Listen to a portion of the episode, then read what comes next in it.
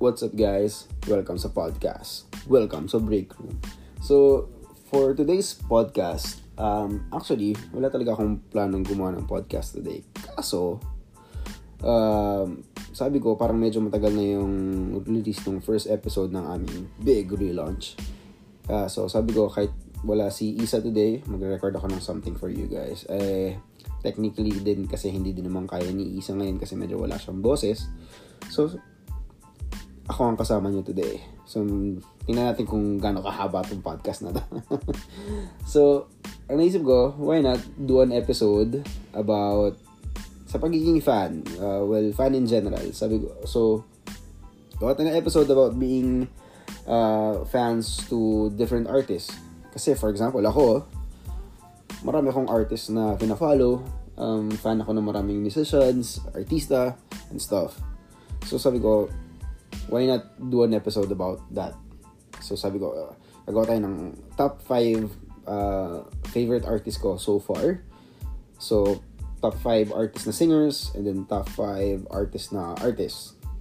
So, anything in between doon kasama sa top 5. So, first, usap muna tayo about, about pagiging fan. So, ano ba ang um, ibig sabihin pag isa kang fan?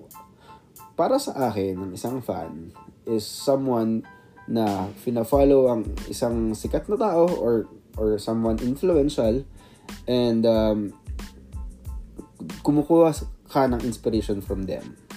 So, for example, isang singer, fina-follow mo siya kasi gusto mo yung music niya.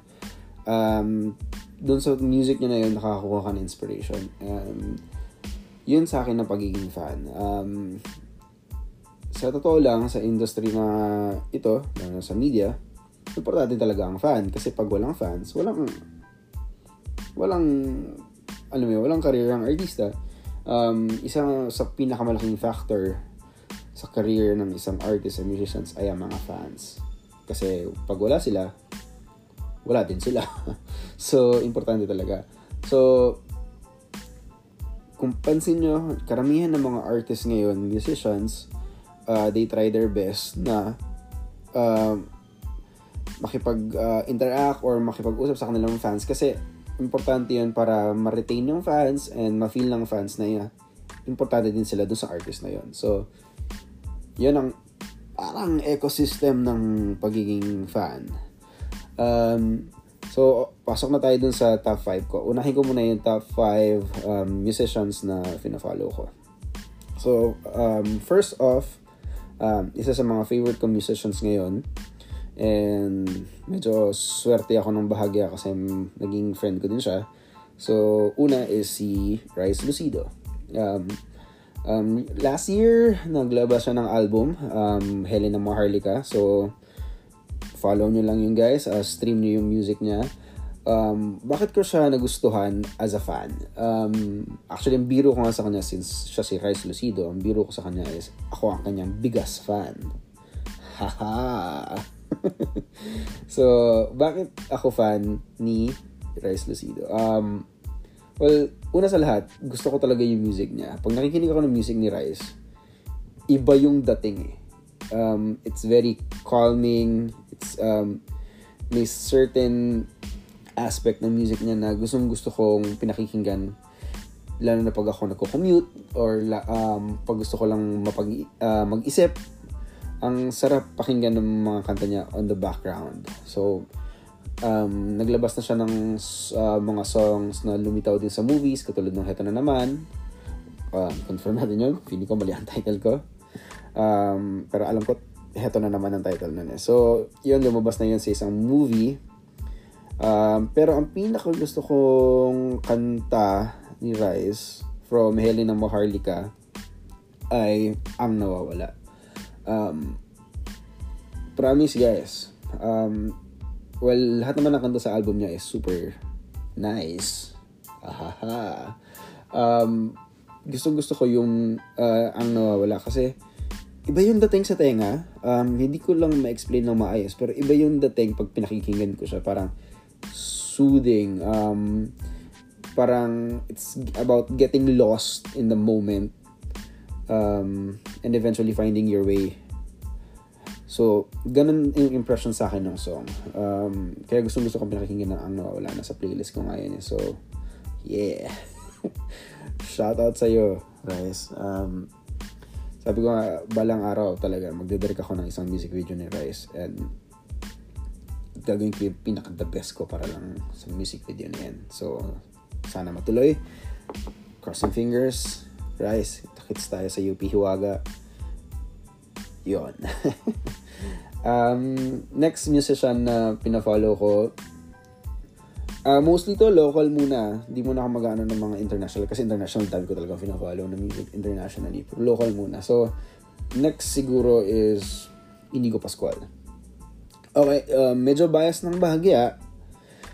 Um, nakatrabaho ko na kasi si Inigo for a few years um, nung um, dun sa show niya sa One Music na One Music Pops. So, nandun ako nung unang nag-meeting about doing the show. Tapos, nakakatawa, or nakakatuwa lang kasi nung panahon ngayon, nung meeting ngayon, uh, dumating si Inigo, tapos sa, talagang sa sahig siya na upo habang nag-meeting kami. Kasi, alam mo yun, very lax eh. Very chill na tao si Inigo.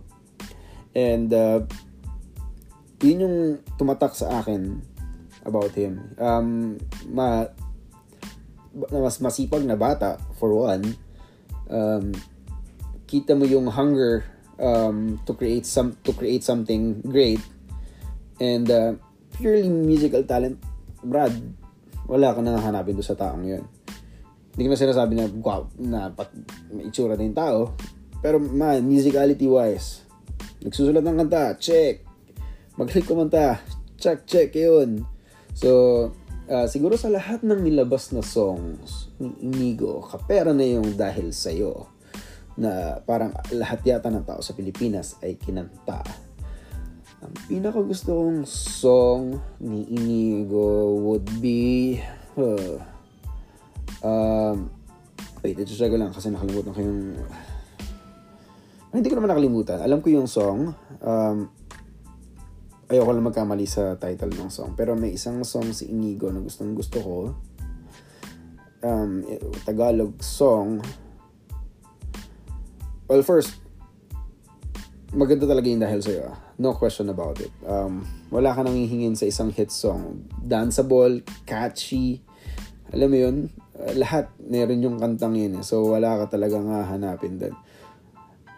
Um, yun. Um, yung isa, gustong gusto ko yung song niyang dito kapera sa kaya ko siyang tugtugin sa gitara eh gustong gusto ko talaga yung song na yan so shout out Nigs sana nag-reply um, usap tayo one of these days gusto ko talagang sana makapag-guest ka din sa podcast na to um, next artist on my list na sobrang pinakikinggan ko ngayon uh, is Juan Carlos. Um, bakit si Juan Carlos? Um, um, honestly speaking, yung quality ng boses ng ni JK at saka yung musicality ng banda nung nagsama na yon recipe for success man I mean nilabas niya yung demonyo boom ganda ng kanta naglabas siya ng buwan boom alam mo yun lahat pinakinggan yun. Tapos nilabas niya yung kalawakan. And musicality wise, wala ka nang hanapin for a band. And um, Juan Carlos as a band, sobrang galing talaga. Wala ka nang masabi. So, um, excited ako pag nagre-release siya ng bagong song or when nagre-release yung banda ng bagong song. Kasi, iba talaga eh. Wala kang, wala kang masabing pangit um, parang lahat ng aspect sa paggawa ng kanta, shoot talaga eh. So, sobrang nag-shoot. So, yon um, So, meron tayong Juan Carlos sa list. Um, next natin is, um, well, ngayon, dati, ano lang sila, dati The Benjamins lang sila ngayon, pero ngayon, pamilyar na lahat sa pangalang Ben and Ben. Um, um, actually nung una, di ko pinakikinggan yung mga English na nirelease nila like yung Leaves, Ride Home. Uh, never ko silang napakinggan ng mga unang release na yun. Pero, nung nirelease nila yung Maybe the Night dun sa UP Fair na inattendan ko, well, actually, hindi naman nirelease yung song. Nirelease nila yata yung music video dun sa UP Fair na yun. I'll have to check. Pero, nung nirelease nila, nila yung uh, song na yun doon, at una ko napakinggan, sabi ko, wow, parang uh, who would have expected na um, a folk indie band ay makakapag-produce ng kantang lahat ng tao pakikinggan eh. Wala ka well, not judging uh, indie folk band pero kumbaga sa mainstream na napakinggan ng tao ang salitang folk at indie ay parang hindi recipe for success. Pero ang Ben and Ben, ginawang recipe yun for success. And lahat ng releases nila after that, wala kang masabi. Every song is a hit. Parang naging super in demand ng Ben and Ben. Um, lahat ng radio stations, mapapakinggan mo yung songs nila doon. Wala ka talagang masabi. Um, um, it's, it amazes me kung gaano ka, uh, kabilis and ka, gaano ka ano yung pag ang pag-angat ng Ben and Ben it's, uh, it's amazing kasi mm, ang mundo naman ng musika hindi naman importante uh, na walang uh, na nag-hit yung hindi naman importante mag-hit ang isang song eh. Ang importante is malabas mo yung song. So, sa mga nagsasabi na parang pare-pareho na lang ang OPM, yung mga tao ngayon hindi pa super nag explore Ang daming facets ng OPM. And dun, sa, dun pa lang sa listahan, minigay ko iba't ibang ibang iba't ibang aspeto ng musika na yun eh. And everyone and each each and every one of them nagfo-flourish sa kan kanilang genre. So, to say na music is dead in the Philippines is parang sinasabing well, hindi siya totoo. sa dami na ng sa dami ng artists na lumalabas ngayon, eh, I doubt OPM is dead, man. OPM is flourishing. OPM is uh, alive and kicking. Buhay na buhay ang OPM. At pinapatunayan yun nila Rice, nila Inigo, Juan Carlos, and Ben and Ben. And um, for the last one, um, medyo bias lang ng konti kasi bro.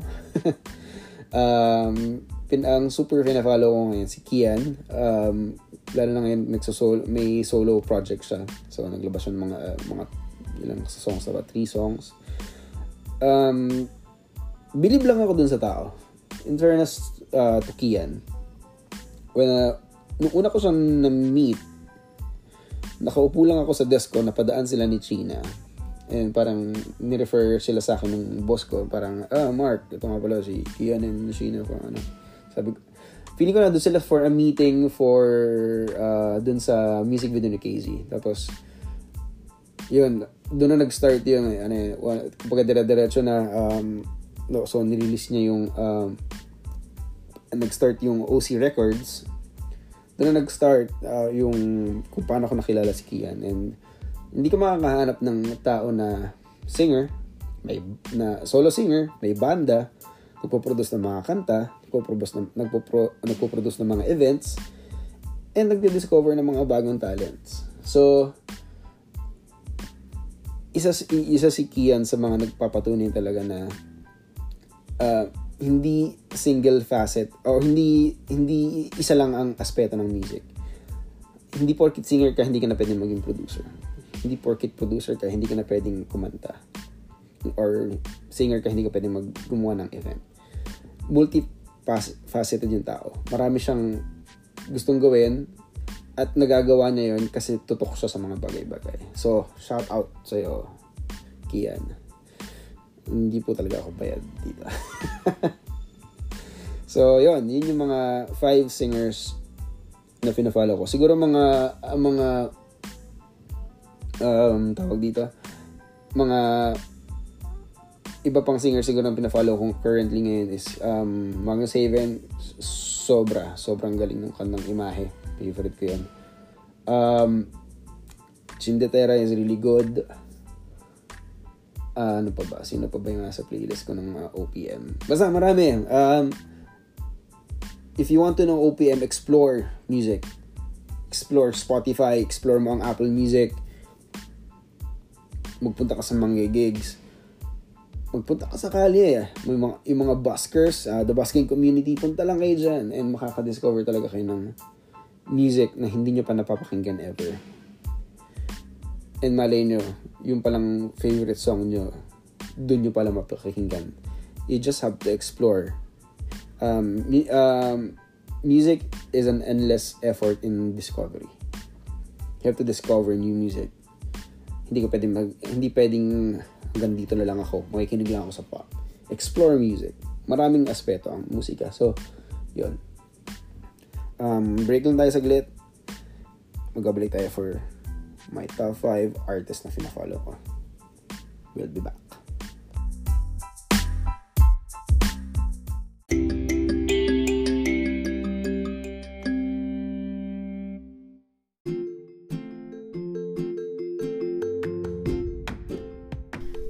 Hi guys! Welcome sa Inner Mission. So, itong segment na to, um, inaalay ko siya sa mga taong nakinig nung first episode namin. Um, thank you at sobrang overwhelming yung mga so, yung suporta nyo. So, I want to thank everyone who listened to the first episode. Um, if you have any topics na gusto nyo sana mapag-usapan namin dito sa The Break Room PH, um, message na lang kami. Um, uh, look for me at at Makoy Wonderboy on Twitter, Instagram, and um, we'll see you there. Thank you.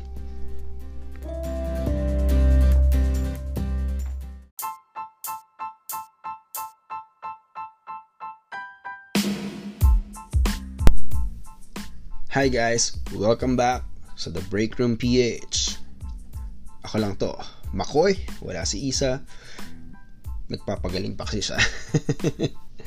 So, doon na tayo. So, tapos na tayo sa top 5 artists, musicians na fina-follow ko. So, doon na tayo sa top 5 artists. So, dito sa category na to, so pwede siyang uh, art, um, artistang singer or artista lang or basta ito na yung medyo hybrid top 5 to eh. Um, so, una sa top 5 artist na fina-follow ko ngayon, shout out to sa aking uh, kinoconsider ko siyang apprentice sa pagiging tito, um, si Rael Santiago. What's up? Um, bakit si Rael? Nung una ko nakilala si Rael, sa pops din ko, sa pops ko din siya nakilala. Ang una ko impression, parang ang sungit or ang angas naman ng taong to, parang ang hirap lapitan. Pero, nung nakilala ko na yung tao through the years of working together, so kasi nag-work na kami from Pops, tapos tumawid na siya doon sa isang show na dinidirect ko, which is Wonder Jam mas nakilala ko yung tao and uh, ma- nag, mas nag-connect kami ni Ryle in terms of his uh, uh, passion for music. Uh, well, magaling na artista, uh, multifaceted din, ma-acting, nag-host. Pero yung music ni Ryle, dun mo siya actually parang hindi mo nga masyadong in-expect from someone na coming from a family of artists din. Pero Ryle as a musician, as a songwriter, Ryle is very promising. Um, Brad, no, no bias to ah. Um, pag, kung nakikinig ka ng podcast namin, no bias to. Um, every time na may bago siyang song or may bago siyang nasulat, um, magme-message yan or kung magkasama kami, papadinig niya sa akin yan. And, and kumbaga, bago man lang, bago, bago pa lumabas yung first single niya na Ini-Small, yung time na yon parang ginugol niya to hone his craft. And, kumbaga, music naman is an, endling, an endless um, training eh. So, nung naglabas na siya, makikita mo talaga yung musicality ng tao. Wala kang masabi. So, uh, Ryle, gusto ko, nakikita ko kasi yung, yung push niya eh, for music and nakaka-amaze yun for someone.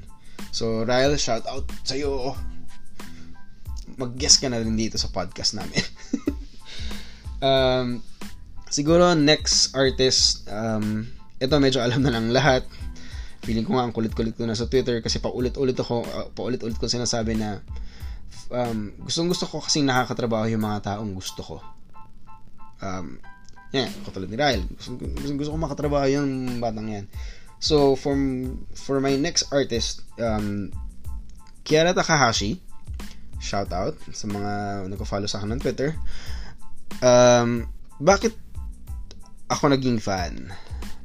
Um, ako naman kasi pag sinabi pag sinabi kong um, ako ay fan mo, it means na pina-follow ko yung um, lahat ng releases mo, pina-follow ko yung career mo uh, kasi pag ako sinabi kong fan, na, na-amaze ako sa iyo eh. You're someone who amazes me. So, nung una kong nakilala si Kiara, um, actually, nag, ang nagpakilala sa akin sa kanya is mga fans din naman. So, nung napanood ko, um, nung nagtanong ako kung Twitter, sino ba gusto niyo makita ang mag-guest uh, sa show, yun nga, sa show na Wonder Jam, lumabas uh, si Kiara sa si Gino. Sabi ko, ah, okay. So, yun nga, tinignan ko yung tao and grabe guys, saan ka nakakita na nagsusurf, nag-acting, kumakanta, and magaling siya dun sa tatlong yon and, uh, well, kapera na sa na napakabait na tao, um, hindi pinapabayaan yung mga fans niyan. Kasi, um, mahal na mahal din siya ng mga fans niya kasi alam mong mabait. So, siguro slight plug na rin kasi may upcoming siyang concert uh, kasama pa yung tatlong uh, PBB housemate na sila si, sila Lee, si Chantel sa si Jem. Um, nakaka-amaze lang kasi imagine mo yung taong very down to earth and um, very humble sa kanyang successes. Um, bihira yon kasi minsan success pumapasok siya sa utak mo eh. Pero itong taong to, nakitang-kita mo sa kanya na very humble and very um, very mabait. And she she always makes a point na to thank the fans.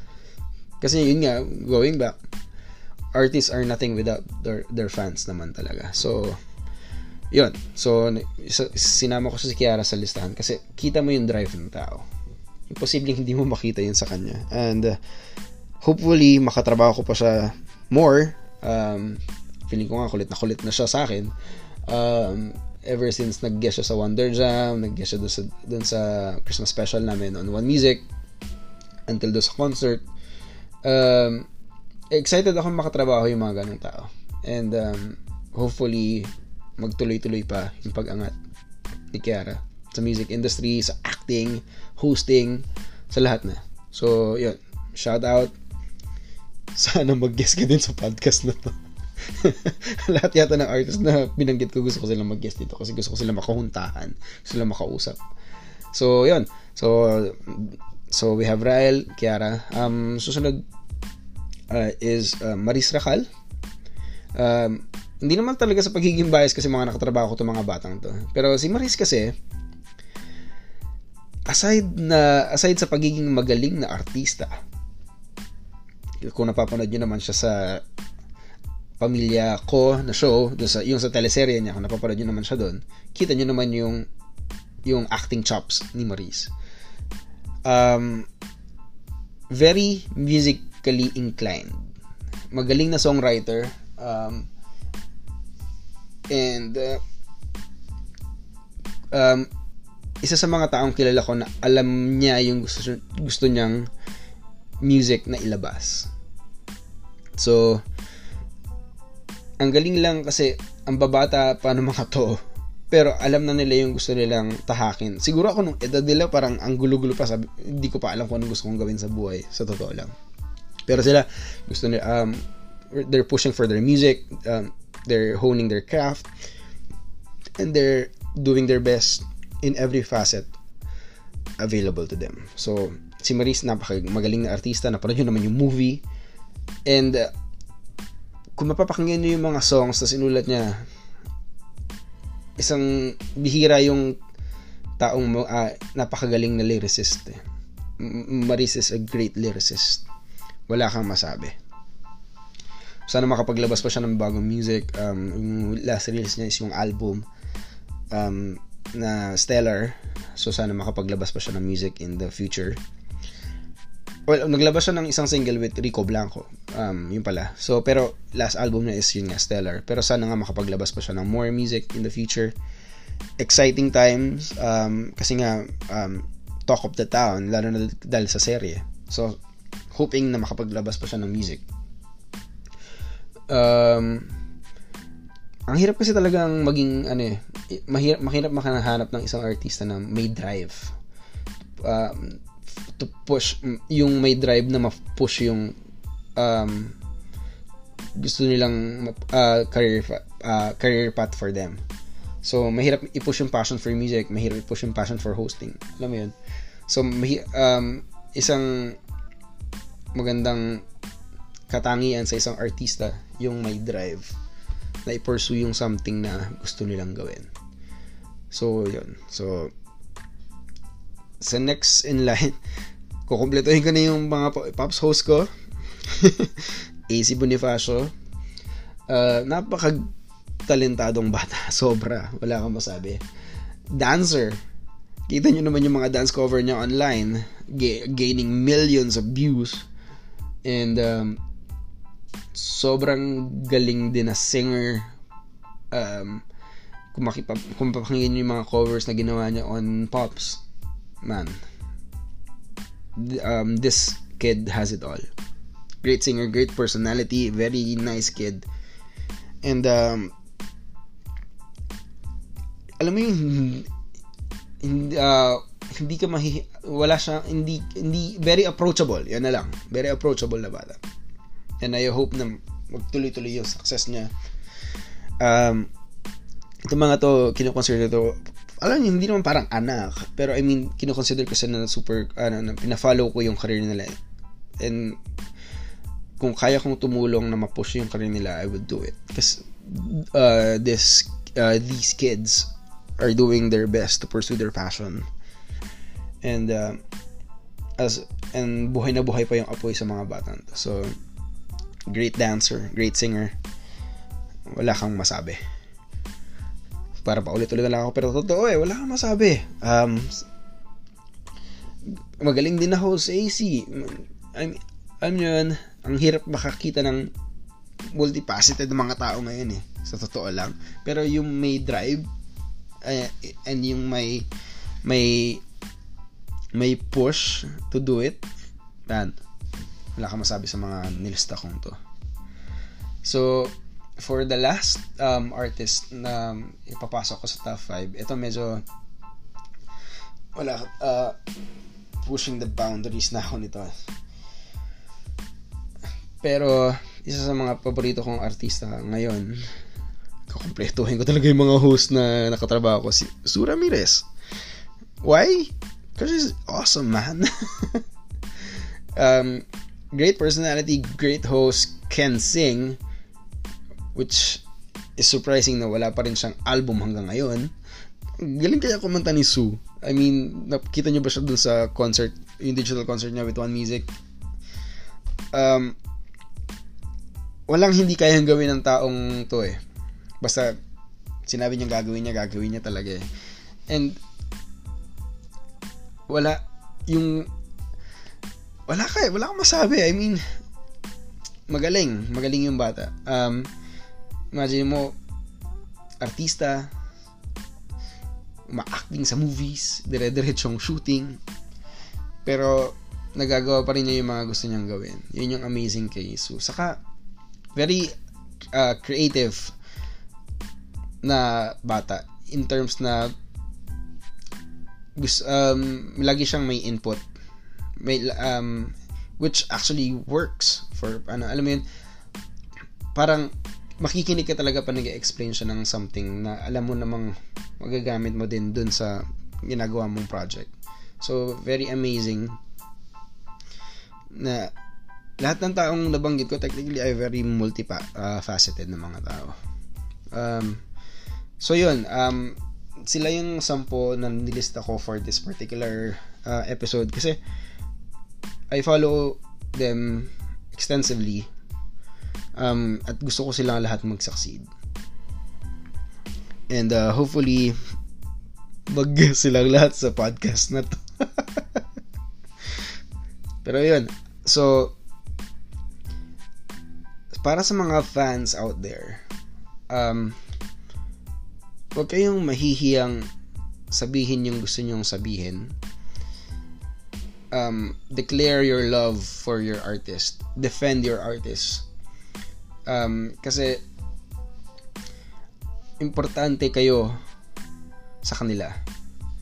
Walang artist na binabaliwala lang ang kanilang mga fans. Because artists are nothing without their fans. And uh, as long as uh, you guys are there, magtutuloy-tuloy yung success ng mga artists na to. And uh, sa mundong medyo magulo ngayon, importante na merong something in our life na pagkukuhanan mo pa rin ng inspiration. And um, inspiration works both ways. Um, if fans ay kumukuha ng inspiration from um, their artist na favorite nila, artist din gets their inspiration uh, inspiration from their fans. And I think that's the beauty of this whole industry. So, that's it. This has been McCoy. Episode 2 is up. Thank you very much. Bye bye from the Break Room PH. See you guys.